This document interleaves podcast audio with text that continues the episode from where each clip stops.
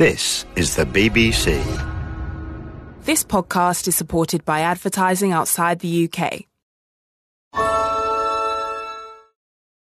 Support for this podcast comes from Wise, the account that helps you manage your money all around the world. Dining in dollars, doing business in baht. Wherever life takes you, the Wise account helps you send, spend, and receive in different currencies fast. It's the easy way to connect all your finances internationally without any hidden fees or exchange rate markups. Min fees, max ease, full speed. Join 16 million customers and learn how the Wise account could work for you by downloading the app or visiting wise.com forward slash podcast. BBC Sounds. Music, radio, podcasts. Hello. Before we start this week's news quiz, I'm just having my good friend Elon Musk implant a microchip into my brain.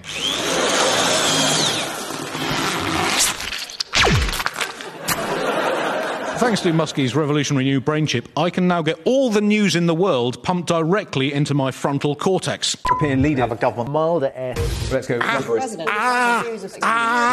Oh, they think who's a secret agent? The Third World War is coming soon. Should Lawrence fox hunting be legalised? Uh, uh, uh. Stop! Start the theme tune while I scoop this out with a spoon. Uh, welcome to the News Quiz. I am Andy Zaltzman, just back from Washington, D.C., where I had to testify to a US Senate hearing about the impact that topical radio quiz shows can have on transport ministers. Um, our teams this week, in a week in which we've heard a lot about WhatsApp messages and devastating local council funding situation, we have Team Deleted against Team Depleted. Uh, on Team uh, Deleted, we have Simon Evans and from ITV News, Anushka Asthana. And on Team Depleted, we have Ria Lina and Alasdair Beckett King. Uh, Simon and Anushka can take the first question. Seven tests. Sounds like my dream way to spend 35 days. But what has passed whose seven tests this week? That sounds like news, Anushka. You take that. Um, a tweaked Northern Ireland deal has passed the DUP seven tests. Correct. And it means that they're going to go back into government, which they've been out of for a long time. And that has meant that Northern Ireland has not had a functioning government for a long time. And in fact, when we were doing this story the other day, I asked a producer I was working with to just get me some examples of other countries that had had political instability. And they got me a list, and it was like Iraq, Somalia, Sudan. And then there was Belgium. and I was like, what?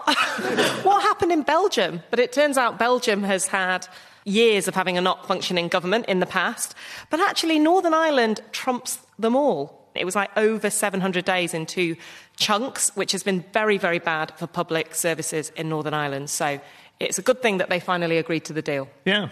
I applaud this kind of compromising attitude. I don't know what the seven tests are. Are they like the seven habits of highly effective people or something?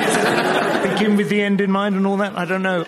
We've basically created a porous border now with Southern Ireland. You're supposed to be osmosis. You're supposed to move on to the next stage. And instead it's just staying there, hovering in this frankly dis- unsatisfactory, uh, you know, no man's land. Don't want it anymore. it's, it should have united, it should have healed, but it won't. Right. On the other hand, going without government for two years seems to me an entirely, properly optimal situation. you talk about it being destabilized like Iraq or, or, Syria or whatever, but it's clearly not, it's a cultural thing, isn't it? And um, actually, probably government for every problem it solves, it creates five new ones. And going without it for five years might well lead to it being abolished altogether, I suspect. Right. What, a utopian future? Yeah. They've not had government for four out of the last seven years. And in that time, there have been strikes by civil servants, teachers, bus drivers, train drivers, care workers, health and education workers, police staff. In real terms, weekly earnings in Northern Ireland have decreased by 4%. The unemployment rate from September to November 2023 was estimated about 2.4%, which actually we've seen a lot of that here in England as well. So I actually wonder what Rishi must be feeling like right now, knowing that his government has been as effective as having no government at all. I am embarrassed by how little we in the mainland UK understand about Northern Irish politics. For me, it's, it's like the Silmarillion. I'm vaguely aware that it exists, but don't ask me any questions. I, I know it's there. I know it's not working like it's supposed to. It's like the ITV hub, but I can't. I can't really explain it. When I was a kid, I always got confused between Gerry Adams and Geri Halliwell. because they both lip synced a lot in the 90s. Struggling, Geri Halliwell is the one wearing the Union Jack dress. Gerry Adams wouldn't have done that. But it just goes to show, you know, we've got the, there's a, a red lane and a green lane across the, the Irish Sea. It's called the Windsor Accord, I think. It's named after the royal family because it's about how the rules apply sometimes. You've got the red lane, which is for EU goods. You've got the green lane, which is for UK goods. You've got the yellow brick road, which is for your lions, your tigers, your bears. You've got purple lane for Prince and Rainbow Road for Mario Karts. So, I mean, under the terms of the agreement, Northern Ireland will have access to both the UK and EU markets, which is certainly an exciting trial scheme. And if it works, I guess it might be something that Scotland, Wales, and England might also like to try at some point in the future or even past. I mean, what, what how do you think this will all pan out? Well, I mean, you're right, absolutely right. Of course, it is a, a tentative a, approach to seeing whether EU membership might be a good idea at some point. I mean, at the moment, obviously, for political reasons, no party is willing to countenance that. But sooner or later, all the old people will be dead, and uh, that, that can be opened up for discussion again, I suppose. Dear BBC.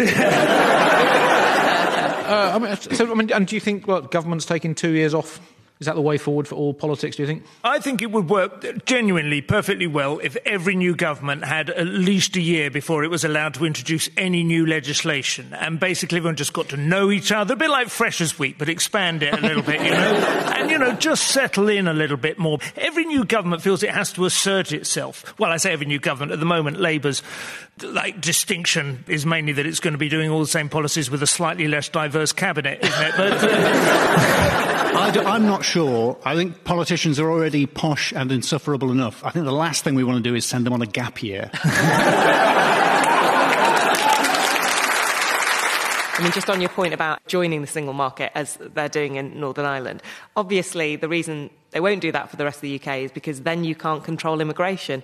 And as you can see, the figures have, um, have done really well on that. There's something that I found hilarious in all of this. Chris Heaton Harris, the Northern Ireland Secretary, said this week that he had struggled to get information about Northern Ireland and to learn about it, and that he was now at GCSE level. I was like, You're the Northern Ireland Secretary. And he said maybe if he keeps going, he'll get to master's level. And I do think, like, don't they think harder about who they might put in as Northern Ireland Secretary? It reminded me of when, like, Karen Bradley was Northern Ireland Secretary, the MP for Staffordshire Moorlands, and it turned out she'd never been to Northern Ireland before. And she actually made a comment at one point to say, one thing she hadn't known when she got into the job was that unionists were not very likely to vote for nationalist parties and vice versa. I was like, wow, that is another level. Right. That's not GCSE level, that is. That's... No, she was more like, yeah, key stage one. Yes, Northern Ireland is set to be plugged back in after the DUP agreed to return to the Assembly after two years of political deadlock. Uh, Jeffrey Donaldson announced that he would agree to the UK government's latest trading deal between um, Great Britain and Northern Ireland. The deal follows years of disagreement over post Brexit trade, provoked by the startling discovery by archaeologists that the United Kingdom actually has a land border with the European Union, something that no one could possibly have known in advance. The result, apparently, is that Northern Ireland will now benefit from the trade deals that the UK government strikes with the rest of the world. So strap in, Northern Ireland, for an unstoppable deluge of global bounty. Now, for those who missed it, the Northern Ireland Protocol was designed to keep Northern Ireland in the EU single market and avoid the need for a hard border with the Republic by instead having a wet border somewhere in the sea between Great Britain and the island of Ireland, or a homeopathic border that advocates say has barely a trace of the original border left but still works exactly the same, or an imaginary fairy border that stops working whenever someone somewhere says they don't believe in Brexit. So at least we've moved beyond. next week's news quiz is being recorded in Belfast, so we will have full exclusive updates on how it's going. Right, moving on now with a score two points to team deleted and uh, one point to team depleted. Uh, Ria and Alasdair can take this one. Who this week had not got the message about keeping their messages? I think that would be Nicola Sturgeon. Yep. And it wasn't that she didn't get the message, it just wasn't retained. Oh, yes. So apparently, uh, she promised back in 2021 that everyone would be able to get her WhatsApp messages. And then, you know, fast forward to the COVID inquiry, and they couldn't quite find them. I don't know where they looked. Had they tried outside her mother in law's house? Um, they've had luck there before. But yeah, so Nicola Sturgeon was just in the COVID inquiry and she's been questioned about all the WhatsApp messages that it turns out that they would nightly delete. It was like a, a bedtime ritual to delete their WhatsApp messages. I don't understand why there's so much hoo ha about the WhatsApp messages that we can't find. Just ask the Chinese. They have a backup of all of them. I find I can't be impartial about Nicola Sturgeon because my mum is Scottish and she has the same hair as Nicola Sturgeon.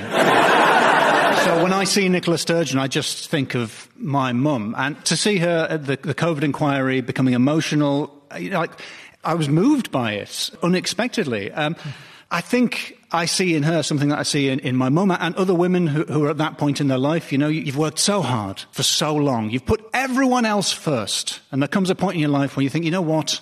It's time to do something for me. And if she's anything like my mum, what she's going to do is redecorate the bathroom with a nautical theme. I'm talking seashells. I'm talking blue tiles with a wavy top. I'm talking a little miniature ship's wheel too small to have plausibly been part of a seagoing vessel. Good luck to her, I say.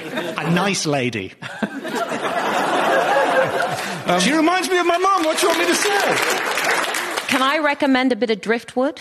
Ooh. Just to sort of, you know, reflect her career? Mm. She um, admitted that she wished that she hadn't been First Minister of Scotland during the pandemic. Do you have well, you, have you know, similar lol, regrets? So do we all. FAO, you know, that's just how the chips fall. I don't expect it was exactly what Boris Johnson had in mind when he achieved that breathtaking majority in December 2009. Let's be honest. For anyone who is sort of right of centre, or by Radio Four standards, Hitler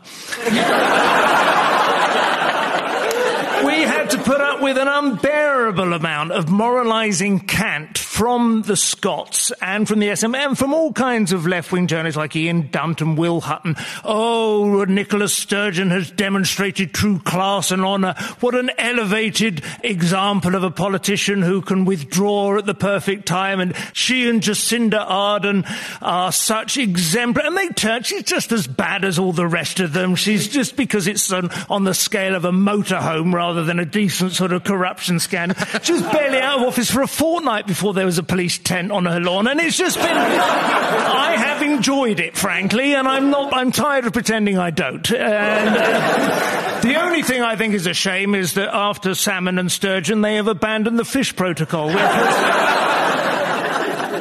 uh, no, they've gone for Humza Yousaf, formerly Cat Stevens, and um, how that is working out for them, I. I am not impressed with him either, and I think devolution has been a mistake. So, what should be done? What should to, be done? To rectify Invade. That? Invade, right. Yeah. You're going to get full long shanks on it, are you? I think to be fair to her, she didn't pick the pandemic, and that was part of the inquiry. She didn't want to be first minister during a pandemic. It wasn't the big political fight that she had hoped for. She wanted war with England. That's what she wanted. That's what she was prepared for. And, and I get that. You know, she hated that she was bubbled with England. She wanted to be bubbled with Spain. That's tough. You know, when you picked your bubble right at the beginning of the pandemic and you went, oh, not you, wrong friend. Um, One thing I would say about her crying I think this is about Boris Johnson as well. It just is a moment of humanity. Can you imagine being a political leader at that moment that something like that hit the country? It is and was a huge thing for them. And I think we should all just at least acknowledge that they are human because politicians get so much flack these days. It's never been like this before. I mean, we've got an MP leaving because he literally can't cope with the number of death threats. And sometimes things are hard. And I think we should have a little bit of humanity sometimes. Yeah, it's a very good point, but I should say, for the sake of BBC balance, that not all politicians are human. Probably uh, time to move on. Um, we will have full exclusive coverage of the rest of the uh, COVID inquiry. We're now 15 months since the first preliminary public hearing in October 2022, meaning that the inquiry is now approaching the psychologically crucial 1% completed stage. So, So at the end of that round, the scores are three to team deleted and also three to team depleted. Uh, our next question is a bonus question, quite literally a bonus question. Uh, this can go to Simon and Anushka. According to a source within the Labour Party, what will be really unpopular with exactly the sort of voters we need to win over? Um, Having a banker's bonus cap. Correct? I don't know if she said it herself, but this is about Rachel Reeves Yeah, yes. deciding that they would not reinstate a cap that would mean that bankers couldn't get bonuses more than two times their salary. Correct? The capping the banker's salary is not something that we understand in terms of uh, whether they deserve it or whether they're worth it. It's in order to disincentivize the level of reckless abandon with which they gambled us into a, an enormous financial crisis in 2008 on the hope of, of achieving those bonuses. And Reeve said something which I did think was quite worrying. She said those caps were introduced after the financial crisis of 2008 and 9 in order to mitigate the tendency towards reckless gambling. That has all gone now, and so we can remove. That's the. I mean, is there? Do you have no idea how these kind of mechanisms? That's exactly why it's gone. You know, have you heard of Chesterton's fence? Never take down a fence without working out why it was put up in the first place. it's a really basic rule in life and politics and everything, and that seems to be in the obvious. And it also You, seems you to me- discovered that when you uh, found out your neighbours were naturists, didn't you? yeah. Also seems to me evident that most people in this country just despise bankers because they're like wizards. They don't seem to know quite how they make all this money. They don't seem to add anything very useful to the economy. They just somehow sum it up. And, and probably the cap they should wear would should be a literal cap. If you made bankers just wear one, so they would be identifiable on public transport, for instance, and you were allowed to spit at them or just poke them in the ribs, that would probably ease a lot of the tension between bankers and the rest of society rather than capping their salaries. I think that would probably be a more workable solution. I've recently spent quite a lot of time with Keir Starmer because I was making a documentary for ITV's Tonight programme, and I asked him quite a lot about this because I had seen that he'd come from a much more lefty background. And I said to him, Do you agree with Blair when he says he has no burning ambition to make David Beckham, as it was then, less rich? And Keir Starmer said, Yeah, I agreed with that. And then I said, But do you want to take more money off the super rich and redistribute it to the poor? And he said, No, that's not how I want to grow the economy. And they've clearly made a decision. We have to show the country that we are open for business and that we want people to come here. And I think they're trying to capitalise on the idea that they have changed minds of business people. Some people would say it's quite weird when you're 20 points ahead in the polls to do what looks like quite a low risk strategy. Some people describe it like carrying a Ming vase across a marble floor. Labour is just trying not to slip. Like the, their kind of most senior strategists get furious if they ever see anyone getting giddy or excited about poll leads. They say to kind of shadow cabinet people, your emotions should go in the opposite direction of the polls. The better the lead, the more sad and angry you should be. Yeah. it's like 1997, but without the optimism. I think the slogan is things can only get similar.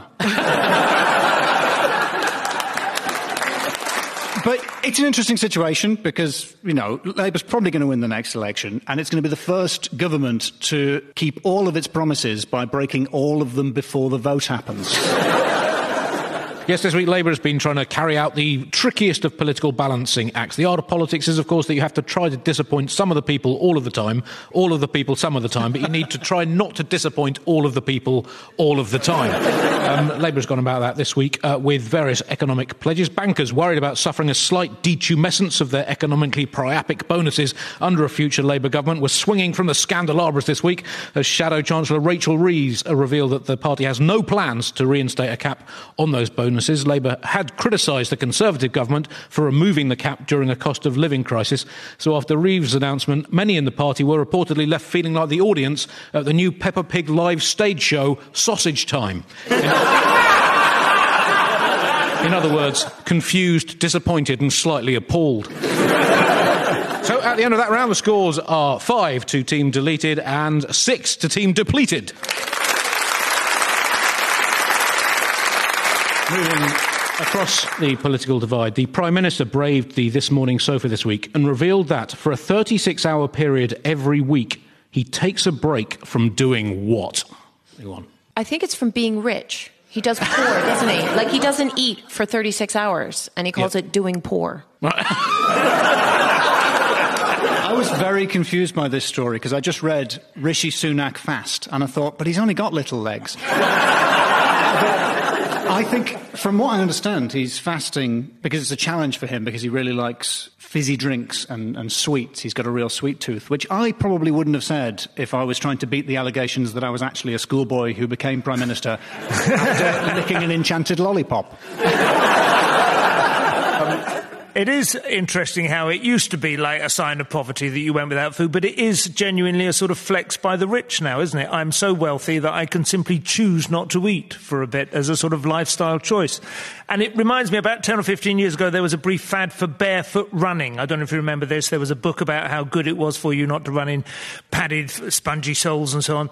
And all the major brands like Nike and Adidas launched barefoot running shoes in order to cash in on this, literally, and, and successfully, because that's how stupid people are. I've got a feeling they're going to do the same thing with fasting. There's catching on. It's becoming a fashionable thing among the wealthy. There will soon be like restaurants, but for fasting, and you will go and what can I not get you this evening? Well, I was thinking I might not have the salmon, but I didn't have the salmon last night, so. I quite like to not have the Chateaubriand, but two people have to not have that. Would you mind? No, no. Yes, Rishi Sunak shared his dieting tips on this morning, inspiring other political leaders to try to get themselves onto popular TV shows to share their life hacks. On Monday, in fact, we're just hearing that Russian boss Vladimir Putin is set to go on Loose Women uh, his distinctive take on this spring's fashion. And uh, the leader of the Houthi rebels is going to be sitting down with Jermaine Jenas on the One Show to give us his recommendations for the perfect family holiday. Moving on, uh, Ria and Alasdair uh, can take this one. Now, money, the well known financial medium of exchange, can buy many things. Apricots, for example, horses, more money, behind the scenes influence with the cabinet, a permanently surprised look on your face, the entire sport of golf, a thriving arts sector, and copies of David Cameron's forthcoming book, Solving the Middle East How Just Showing Up and Drawing a Line on a Map whilst being overtly British doesn't seem to be working as a foreign policy anymore. But money can't buy everything. And onto the list of things money simply cannot buy, what will soon be joining love, happiness, and a tiny elephant the size of a rugby ball who can solve puzzles and will sleep next to you on cold nights? I, I have tried everywhere. Is it democracy? Is it a teenage boy who remembers to flush the toilet after he uses the toilet? Is it tolerance to a royal couple who quit the firm but keep their titles but can't quite figure out how to live on the hundred million they made from Netflix? It's all of those. Is uh, it? but Great. Not And the- for everything else, there's MasterCard.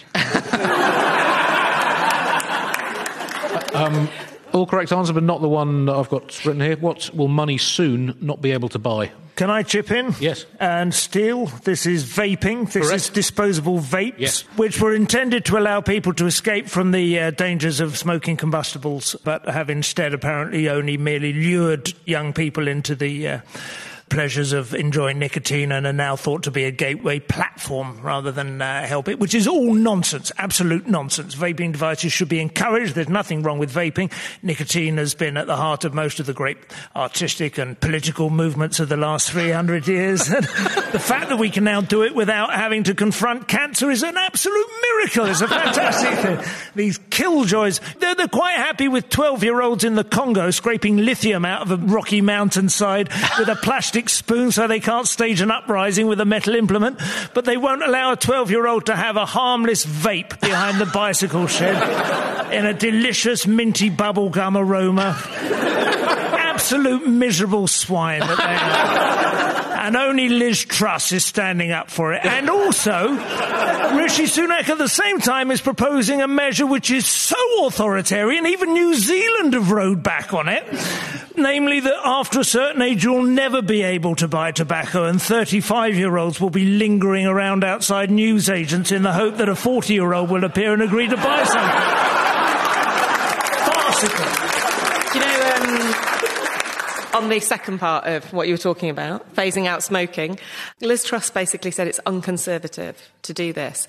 But I had some polling this week which looked at the views of conservative voters about the smoking ban. Mm. You wouldn't believe it. They absolutely love it. Because they hate kids. they hate kids in the working class, and that's who this will hit. middle class kids and adults can afford to buy reusable vaping devices. You know, these ones that look like a Steely Dan or whatever from the William Burroughs book. But it's the poor that can never, you know, organise their finances to invest in a proper long term vaping device. And it's, it's, it's a horrible class warfare, absolutely undiluted. But you know, it is really, really popular with all groups, especially Tory voters, then Labour voters. The only group who are a bit less into it, and maybe this is where you Hmm. are, Yes. Are Lib Dems. Ah, well, yes. Which surprises me. Like Liz Truss, funnily enough. It, it is about the kids, isn't it? And that's why Rishi Sunak has gone on Lad Bible. Um, no word from Lad Quran so far. Rishi Sunak has spoken to Lad Bible, and I think he's pitched the tone wrong. If you listen to him speaking, he's talking like he's on CBeebies, and he's talking about how terrible vaping is and how bad nicotine is for kids. I think if Rishi Sunak wants to stop kids from vaping, he should have gone on Lad Bible vaping Yeah. wearing a baseball cap backwards on a green screen surfboard, and that would have put them right off. Hello, fellow vapors.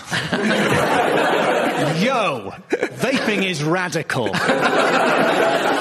So, I mean, a lot of these vapes come in sort of fruity flavours hmm. often. So, I mean, is, we talk about it being a gateway to smoking. Could it actually be a gateway to children eating more fruit? I haven't tried that one on my five year old, but I might tonight. Get- Just before they're properly banned. Right. It does seem like all the pleasures in life are denied us because, you know, it's like when they brought in Alco Pops, and, and that was obviously to try and get kids drinking again because they'd all switched to MDMA back in the. Uh, obvious thing, you know, it's kids. So the ban kids. If you want to ban anything, just ban kids, and we can all once again have nice things, as you put it. But, uh, Do you know that nicotine doesn't actually make you high? It's just addictive. Yeah. That's why people. No, nicotine is great. of It's like a cup of tea. It's a nootropic. It both calms you down and uh, makes you more alert. It's an excellent drug. It's right up there with caffeine and like dopamine and. Uh, It yeah. is, it is very much the case that vaping has really help people to give up smoking. Hmm. And the balance here is to not stop that trend. The thing that they are worried about is that what they didn't mean to do with the kind of massive growth of vaping is get loads of kids who'd never smoked before starting vaping. And that's why they've done this. Just redo them in broccoli flavour or whatever. Right. and that brings us to the end of this week's news quiz. And Simon and Anushka have won with 10 points. Yes. Ria and Alasdair finished with nine. Just a couple of bits of breaking news reaching us. Saudi Arabia has just bought cash strapped Croydon Council. Exciting news for everyone there. And, um, well, the BBC being criticised for uh, cutting funds for its uh, news coverage, Newsnight is going to be replaced with a 12 minute nightly show in which a sound technician holds up newspaper headlines and an off screen janitor either boos or cheers in response. So, We've not given up on it entirely. Thank you very much for listening. I've been Andy Zaltzman. Goodbye. Taking part in the news quiz were Simon Evans, Ria Lina, Alasdair Beckett King, and Anushka Asthana. In the chair was Andy Zaltzman, and additional material was written by Cody Dahler, Alice Fraser, and Adam Greene. The producer was Sam Holmes, and it was a BBC Studios production for Radio 4. Hello, I'm Dr. Michael Mosley, and in my BBC Radio 4 podcast, Just One Thing, I'm investigating some quick, simple, and surprising ways to improve your health and life. So, which will you try? Maybe some green tea to boost your brain power. Time's up. Or doing the plank whew, to lower your blood pressure. How about snacking smartly? Delicious. To benefit your heart health. So, to benefit your brain and body in ways you might not expect, here's just one thing you can do right now. Subscribe to the podcast on BBC Sounds. Support for this podcast comes from Wise, the account that helps you manage your money all around the world. Dining in dollars, doing business in baht. Wherever life takes you, the Wise account helps you send, spend, and receive in different currencies fast. It's the easy way to connect all your finances internationally without any hidden fees or exchange rate markups. Min fees, max ease, full speed. Join 16 million customers and learn how the Wise account could work for you by downloading the app or visiting wise.com forward slash podcast.